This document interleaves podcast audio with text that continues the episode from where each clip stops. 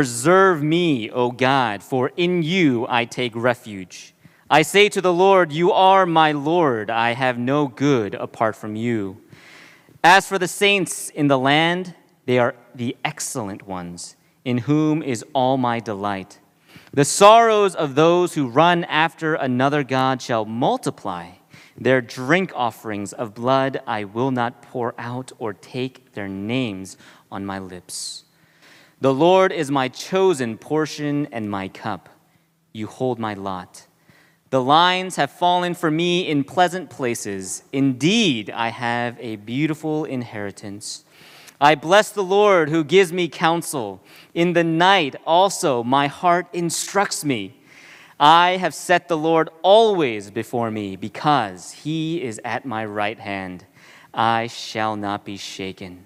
Therefore, my heart is glad and my whole being rejoices.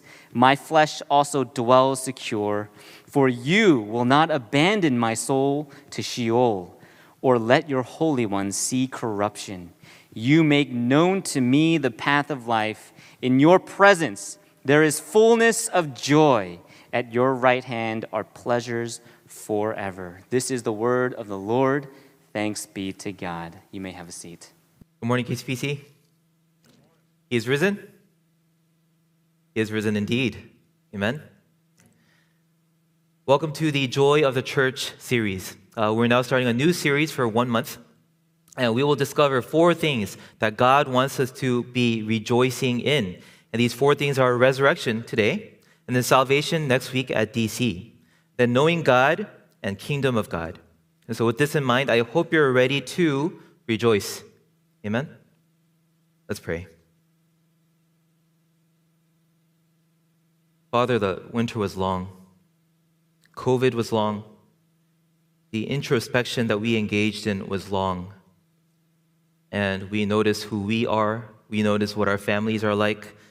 Amidst the shutdown, Father, we have discovered more of who we are like. And Father, a lot of us, we have talked, uh, we, we say that we are sick and tired of ourselves. Father, I ask that you would grant us joy that is external to us. Father, if we were forced to churn out joy, the emotion of joy from our inner being, Father, we would be destroyed. For we know that there is no good in us apart from you. So, Father, I pray that this congregation would learn how to seek external joy. And, Father, as we discover what the resurrection does to our assurance of joy, let our congregation celebrate a strange joy that doesn't come from the inside, but comes from the love of our Father, God.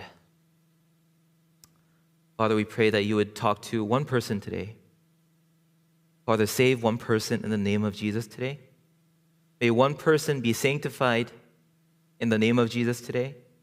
And Father, if there are mature Christians here, would you help them engage in spiritual warfare and pray for those around them that one more person would come to know who Jesus is today? For that mission continues no matter what season we are in, Father. And may this be pleasing unto you. We pray this in Jesus' name. Amen. Amen. Uh, my son Ethan, he's two years old. Uh, every morning he wakes up, and this is his ritual. He wakes up and he looks in the cabinets uh, for a toy. Uh, he looks about a good 10 minutes and he looks for something that can keep him occupied throughout the whole day. And he's really serious because that toy will last him the whole day. And so he seriously engages in looking from the kitchen utensils all the way to his sister's uh, dolls. And as he does so, he holds on and finds one and he never lets go.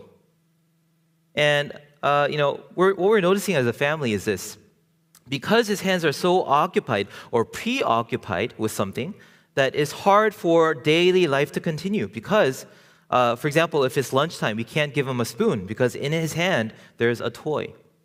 Now the worst day is where he has two toys in his hands and he won't let go of anything and he cries if you make him let go of something. And a principle comes to mind. I mean, the most ironic thing about this was on Christmas, we bought him a new Christmas uh, children's Lego set and we were going to give it to him, but he didn't have the hands to grab onto the newer and better gift. What we want to struggle with today, this morning, is this How many of us are not receiving God's better joys, God's better gifts, because we are so desperately clinging on to the smaller, lesser joys of this world. Two hands clenched tight around things that we desire so much that God has no room to give us higher and greater joy.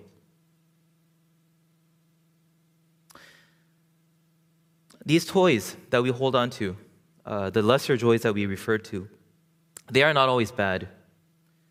Uh, Tim Keller talks about the danger of disordered love. And he puts it this way uh, For example, it's good and biblical and holy for men to love their wives. Amen? Right? It's good and holy and biblical to do so, but it becomes idolatry when you love your wife more than God. And so it's a good thing to itself, but when it's disordered and misprioritized, it becomes idolatry. And the same thing with all the joys that fall under place under that. So without God as our chief joy and our chief possession, everything that comes under that that we practically make number 1, although theologically we would never say so, practically Netflix is often more important than God. Practically YouTube or our phones or our, our hobbies are more important than God. And that becomes an idol when it is higher than God. Now, all of us pursue joy and happiness. I mean, we can't talk about a life where we aren't pursuing joy or happiness because, let's face it, that's the only thing we live for. But just because we found something to be joyful, listen to this, just because we found something to be joyful doesn't mean that the object or the thing that we find is worth the joy that we have in it. You get that? Just because we find joy somewhere doesn't mean that that object deserves that much of our joy or our adoration or our praise. Only God is worthy. Amen? Like, can you inscribe this in your hearts? Only God is worthy of our praise. Disordered joy makes good things into idols. And disordered joy is the tragedy of our lives because we don't rejoice as we should in the better things, and we rejoice too much in things that don't deserve all that. And what's so beautiful about Psalm 16, one of my favorite Psalms, is that it shows what joy, looking for joy in our practical lives, look like. Psalm 16 is a beautiful psalm that tells us how to look for joy and what we should find it in. And this is why it's called a miktam. A miktam, we don't know what exactly that word is, but it comes right before Psalm 16 in the subtitle. And oftentimes scholars say that it stands for golden, golden. And there's a lot of interpretations, we don't know which one is right. But the way that some people take it is this is a gold certified psalm.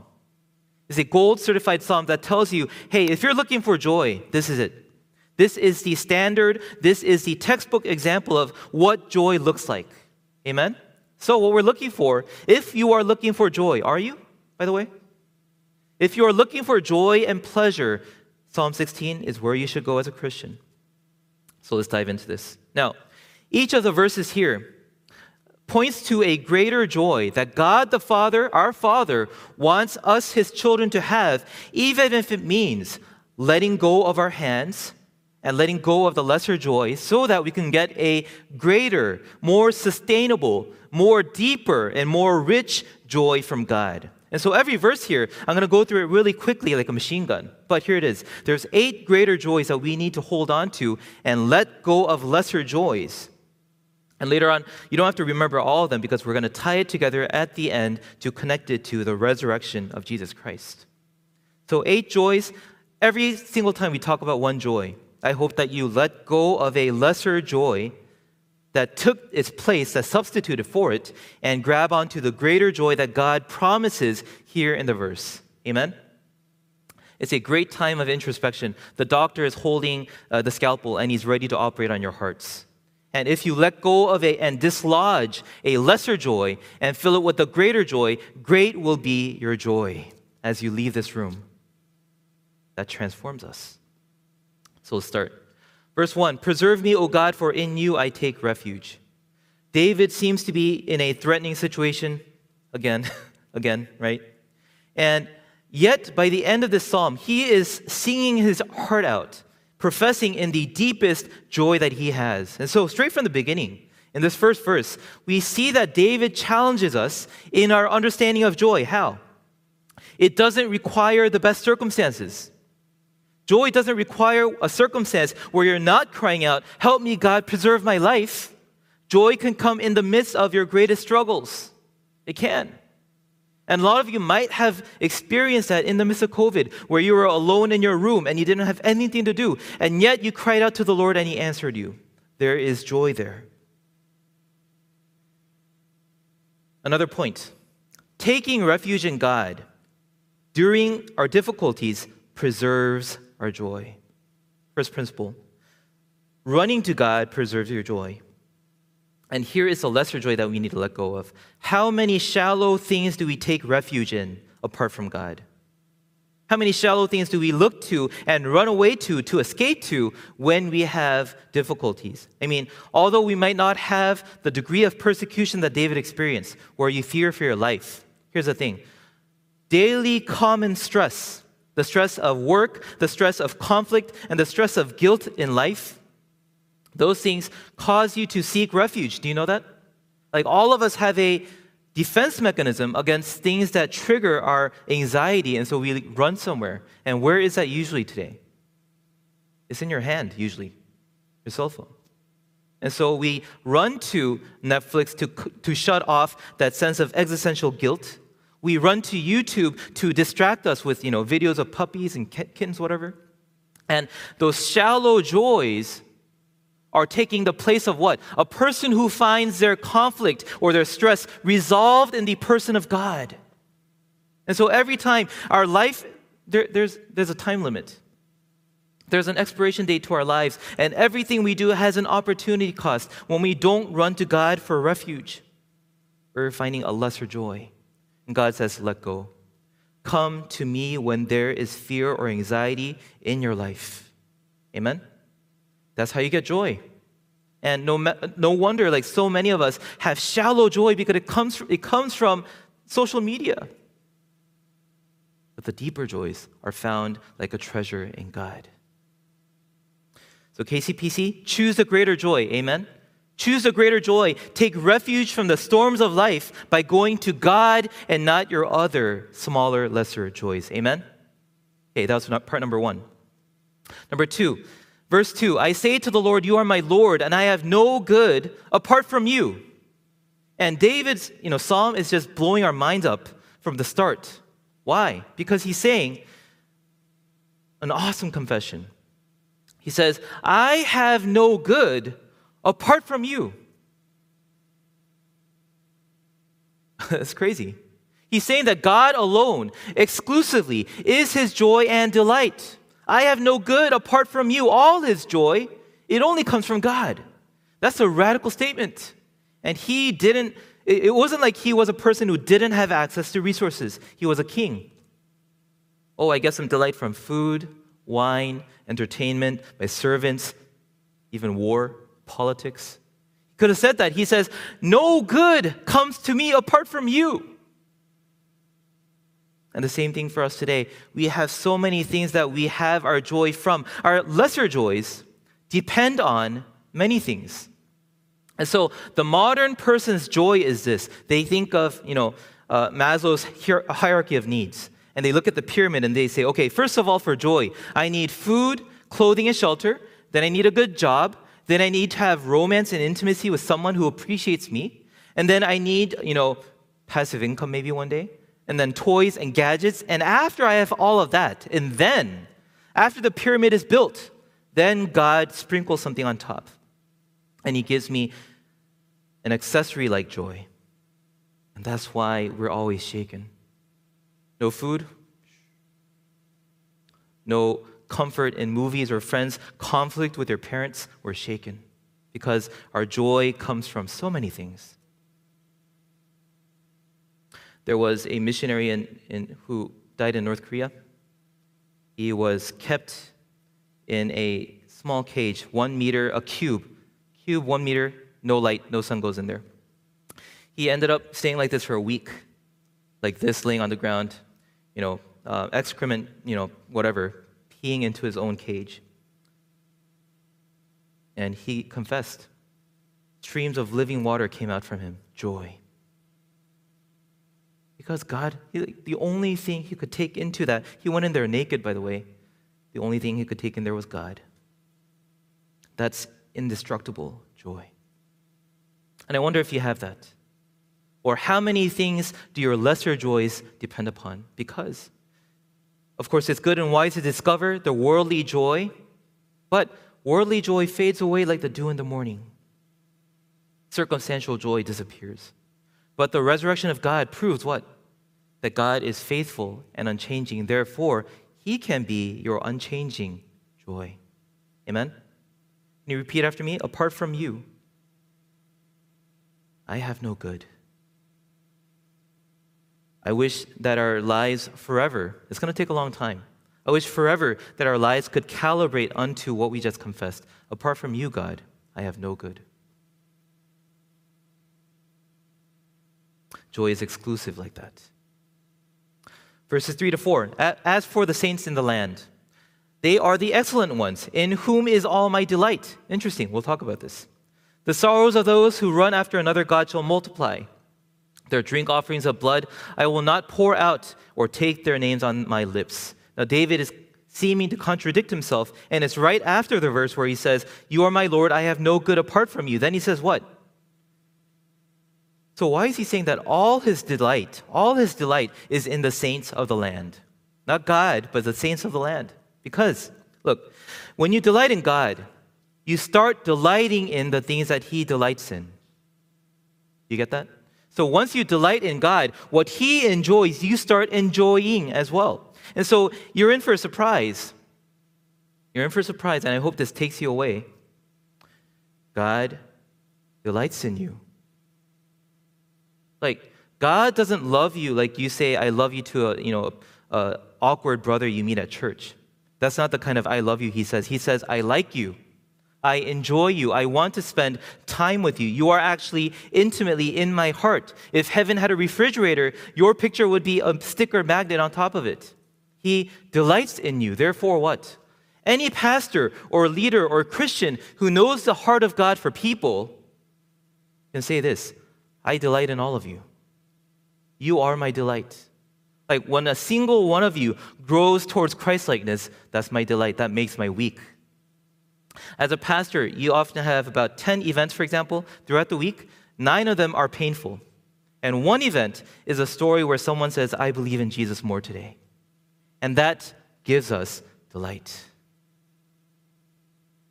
Uh, so please, if you have a good thing happening to you that comes from God, let me know. I would love to celebrate with you. But it is saying this, you know, joy is communal. A joy is communal. The greater joy that we want is communal. The lesser joy is individualistic joy, joy that you have just for yourself, that you contain just for yourself. But communal joy is greater because joy finds expression in a community. Now, verse 4 is sent is made to be an opposite of this. Joy here, uh, he says, the sorrows of those who run after another God, they shall multiply. Right? So what you see here is that joy is not found in a community chasing after other gods because this multiplies your sorrows. So, what we see happening is if you worship God in a God fearing community, your joy multiplies, and in a non God fearing community, your sorrows multiply. Because what? People multiply what's inside you. Right? That's why Tim Keller so, focuses so much on city ministry because cities are like amplifiers. It creates a culture that is often good or bad, and it sends it to the rest of the world. And so it is with all communities. Why do we love each other? Why do we celebrate with each other? Because it's an amplifier. And I want to ask you this as much as you enjoy God, do you love the person sitting next to you? And the tragedy is, we're so big of a church that we sometimes don't know who's sitting next to us. But here it is the greater joy is shared in a community. Amen? Another pitch I am shamelessly doing this every week. Join us soon join a small group. Like, don't keep your joy for yourself. No wonder it dies out so quickly, right? If you have 10 coals burning together, they stay on fire for a long time. By yourself, you use your resources and it's done. Joy is expressed communally, that is the greater joy. Verses 5 through 6. The Lord is my chosen portion my cup. You hold my lot. The lines have fallen for me in pleasant places. Indeed, I have a beautiful inheritance. Portion, cup, lot, lines. These are all inheritance language. Inheritance language. An inheritance is something valuable that you receive given to us by lineage, by blood connection. So let's give an example of inheritance. In Numbers 18, verse 20, we see that 11 tribes 11 tribes out of the 12, they get land as their inheritance. They have, you know, strips of land that belong to them. But to Aaron and the Levites, God says, you know what? You're not getting any land. He says to them, I'm your inheritance. Like, you don't get the land, you get me, and you don't need anything else. And so, listen to this. Here's a question, especially when we think about the rising prices of housing here in Virginia. Who got the better deal? the 11 tribes or the homeless Levites? That kind of wasn't a rhetorical question. I wish someone answered that. Who got the better deal? Amen. The Levites got the better deal. Who should be saying this is not fair? I mean, in our case, because our joy doesn't depend on God, but the things that He gives. We, when we don't get the things that He gives, the paycheck, the relationships, when we don't have that, we, we say, it's not fair. And God is saying, You have me. Like, you got me. I created all this. This belongs to me.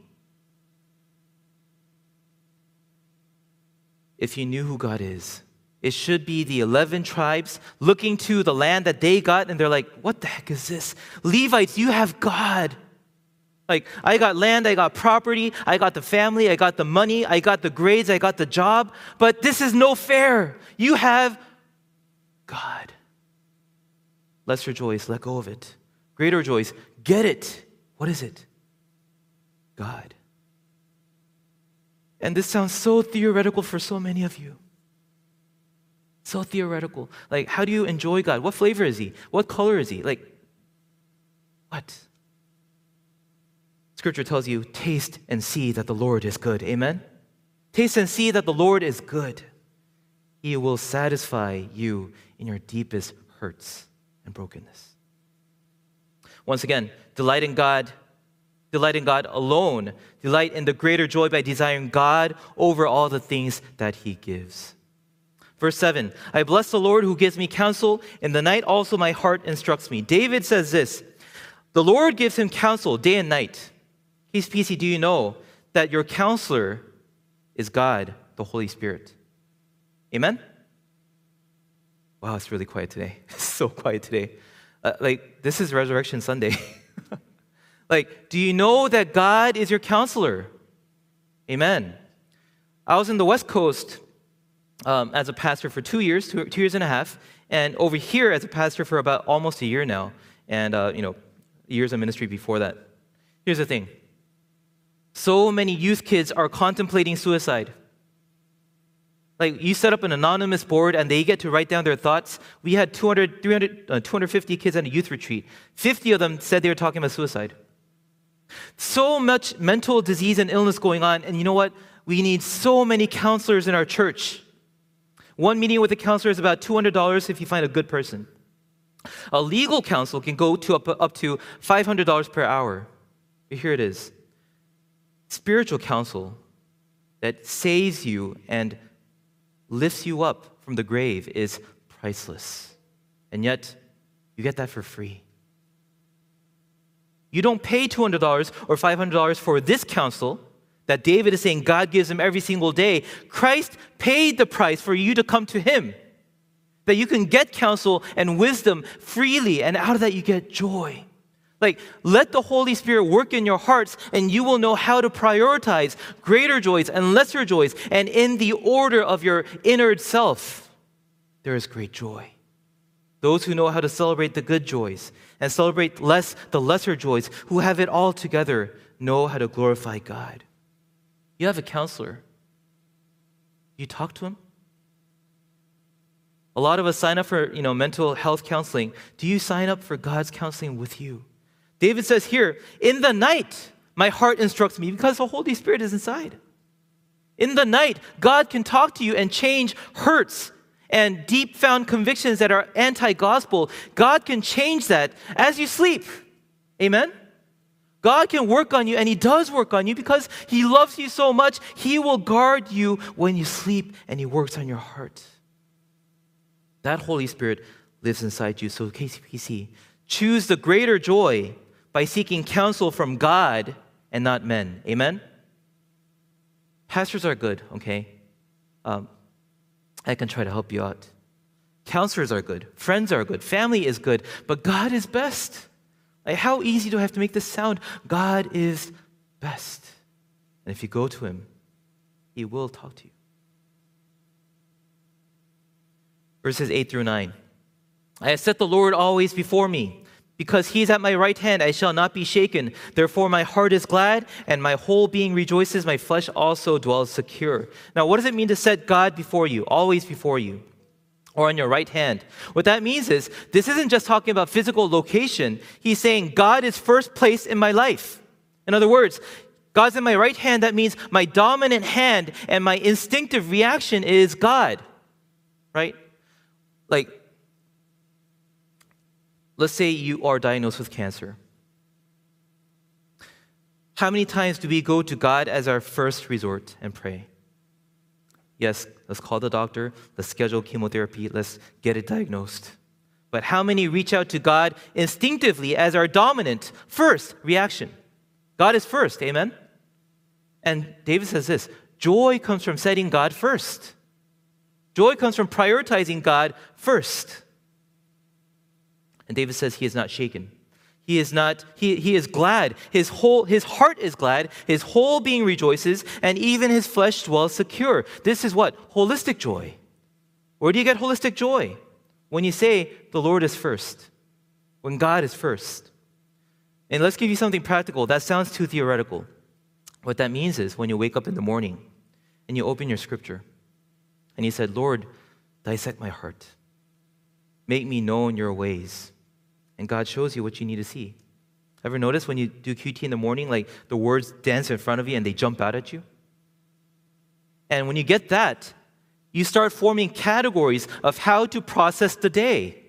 And so when things jump at you, when conflict happens, when suddenly you're fighting with your spouse or your children are, you know, doing something crazy, you have categories to put it in because the Lord has given you his word. But if you don't wake up to the word, and just wake up to your daily schedule. You're always anxious. I hope this is speaking to you because you've experienced this so often. When the word proceeds, your heart is not shaken. When your life proceeds, you're dragged into it. You get that? But when you hide behind God like a shield, you put Him first and you set Him first, and He's your dominant reflex, then if He's in front of you, the world can't get to you or your heart. God guards your heart if He's first. HPC, choose a greater joy by setting God first in your lives. Amen? Put yourselves later, your agendas later, your schedule later. God is first. That's how you get joy. Verse 10 For you will not abandon my soul to Sheol, or let your Holy One see corruption. Today's sermon is titled The Joy of Resurrection. All, all of you are asking, where is resurrection here? This is where it comes from. David is uh, writing this, and Peter later recites this in Acts verse, uh, chapter 2. And Paul recites this in Acts chapter 13. And both of them argue the same point. Guess what? David died. So David wasn't talking about himself when he says, You will not abandon my soul to Sheol. Because Paul and Peter's point was, hey, we know where David's tomb is. It's accessible. We can go there and, you know, pay tribute to his bones. By the inspiration of the Holy Spirit. David was looking to an eternal joy in the resurrection of Jesus Christ. He saw the Messiah not being forsaken by God, but not seeing corruption, but being raised up in power. And when David saw that, his joy was complete. Not because he would later one day die, but he saw Jesus rising up from the grave. And that's the point in Acts. Like, how did the Christian movement, the Jesus movement back in those days, start from Jerusalem. I mean, how? That's where they killed him. Because they couldn't find Jesus' grave.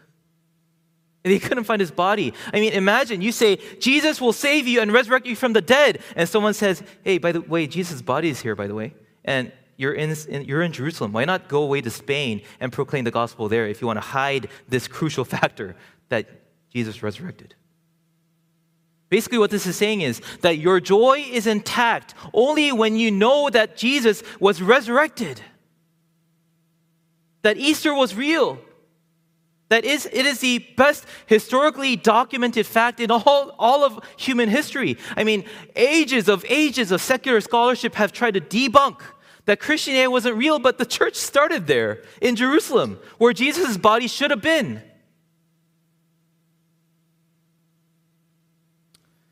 How many of our lesser joys can we carry to the grave? How many of our portfolios and stock options can we carry to the grave? But David says this The joy of the Lord is intact in me because I see that there is a resurrection. I see that there is a resurrection. Your joy must go beyond the grave. And so choose the joy that lasts forever. Remember last week's sermon?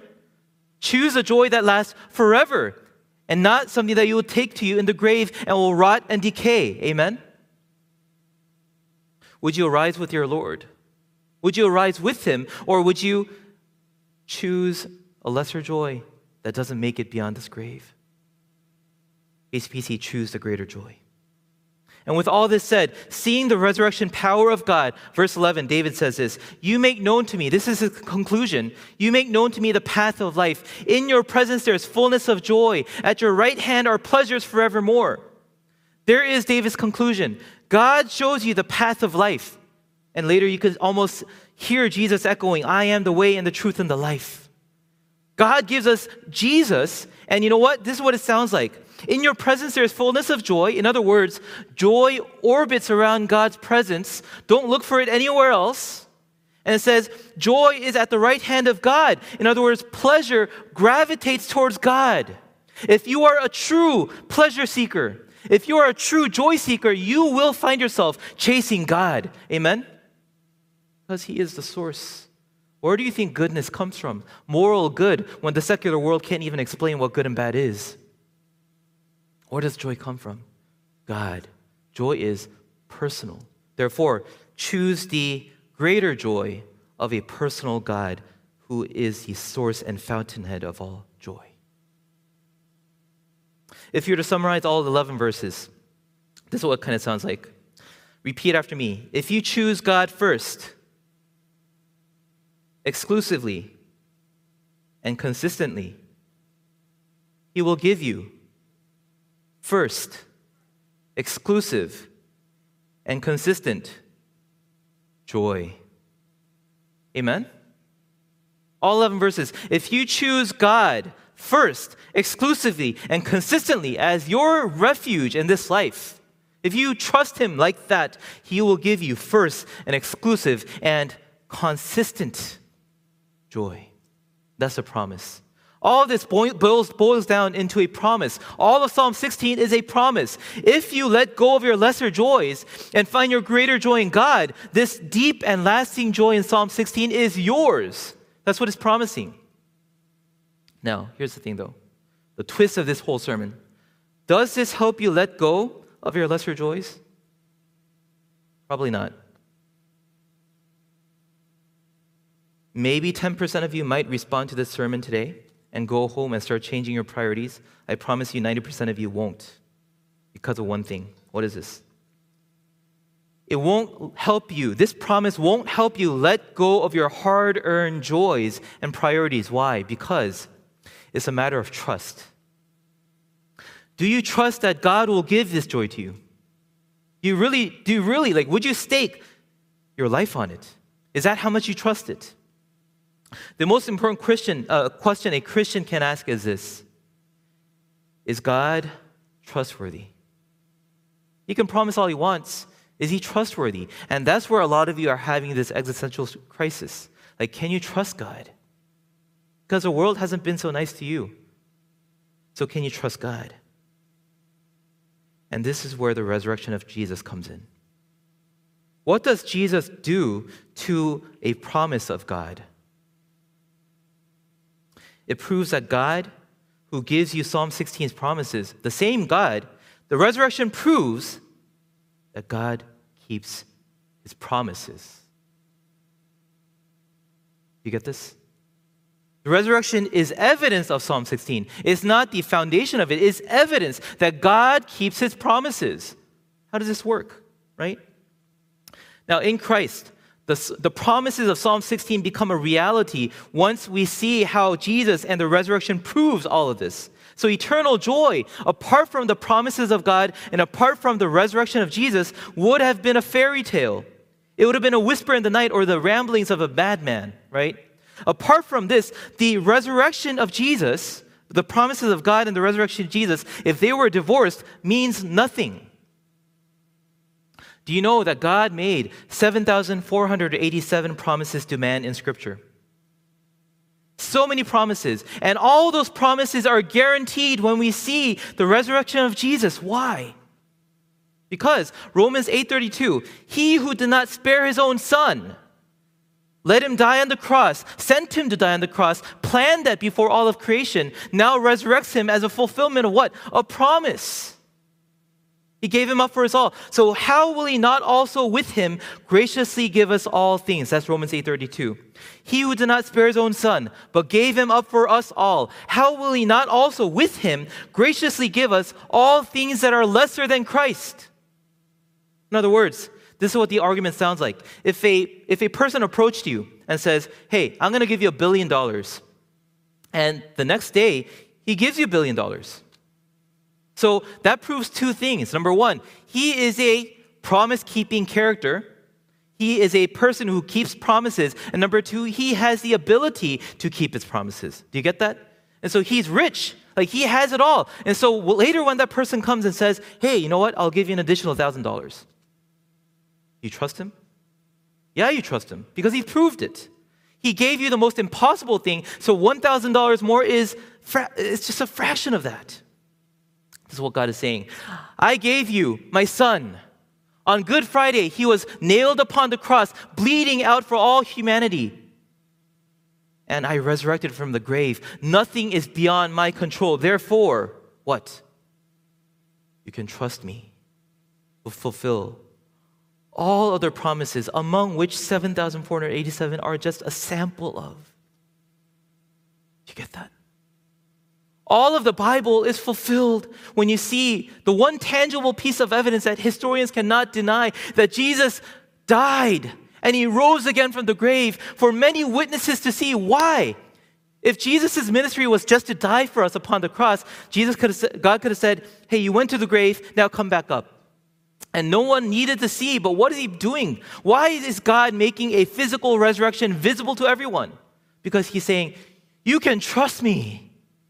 See. Jesus says, Place your fingers in his hand. You can trust me that this God keeps his promises in the most serious and most sacrificial areas of his promises. Therefore, what? All other things I give unto you in him. Amen. Amen. All other things, all other promises are yours. Think about this. The resurrection of, of Jesus doesn't make sense apart from God's promises. Do you get that? The resurrection, eh, the resurrection itself, by itself, without the context of God's promises, can't give you joy. You know why? I'll give you examples. For example, if Buddhism saw a resurrection, a resurrected guy, not enough context. He would wonder maybe that, that guy was a bug in his previous life and he made it up the next level of reincarnation. So, where's joy in that? A Hindu, if he saw a resurrection, he would say, you know what? Oh, he's a person with good karma. But that's basically, you know, you get what you see, you take what you can give. And if a man just get what he deserves, which is all the Old Testament, where's the joy in that? So Hinduism doesn't have enough context to process a resurrected man and say, this is joy. Uh, let's go on. Is George Romero, the film director, if he saw a resurrected person, he would say, he would say what? It's a zombie. Because that's the kind of movies he made. But where's the joy? Not enough categories, not enough promises or context to support and explain what a resurrected body means.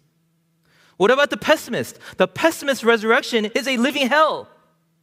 So if a pessimist were to be resurrected, there would be no joy in his worldview. Can't explain it. What if a Darwinist, an evolutionist, resurrection happened? He would say, oh, that's an accident of mutation. No context for resurrection. But here it is. We can't deny the resurrection. If you need more evidence, look at N.T. Wright's The Resurrection of the Son of God. 800 solid pages that makes everyone say, This happened. And look at that book, and once you conclude that the resurrection is the focal point of all history, then when a Christian sees a resurrection of one who claimed to be the Messiah, promised from five covenants from the Old Testament all the way until now, what does a Christian see? The fulfilled promises of God flooding in through all of promised history, landing on him to give him joy. I see a resurrected Messiah that has a context. God talked about that thousands of years before, and there's so many things that talk about a resurrected Messiah. I cannot deny the context from which it came from. And then what? Oh my God, it's true. I can trust God. Then what else can I trust? God is good and just because He promises. God loves you and cares for you. He loves me and cares for me because He promised that. God will forgive me of my sins if I believe in Jesus. God will protect me in this life until the next. God will give me all good things in this life and the next. Death will not be the end of me because he keeps his promises and he prepares a place for you in heaven. And that all of Psalm 16, all the greater joys belong to you. Why? Because God is trustworthy as proven in Scripture and the resurrection. Amen? Can you trust God? Like, what else would you do if you saw a living, a dead person come back to life and he's just walking around the streets? You need a context to interpret all of that. Where do you get your context from? It's from Scripture. And it tells you what? Over and over again, God keeps his promises. God keeps his promises. God keeps his promises. So you know what? What your task is? Get your promises. Hear God tell you what he wants from you and what he's going to give you. That relationship needs to be made through Jesus. Amen? If any of you do not believe in Jesus, if any of you, JG and All Stars, if you don't believe in Jesus, God promises, if you believe in Jesus, all the things of Scripture I give to you freely.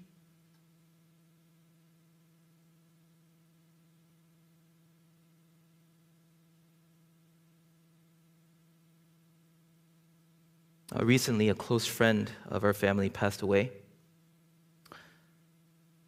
Uh, Pracing, can you come up? Close friend of our family passed away. My parents uh, visited them a couple of days ago. She lived with her husband and her son in a beautiful home.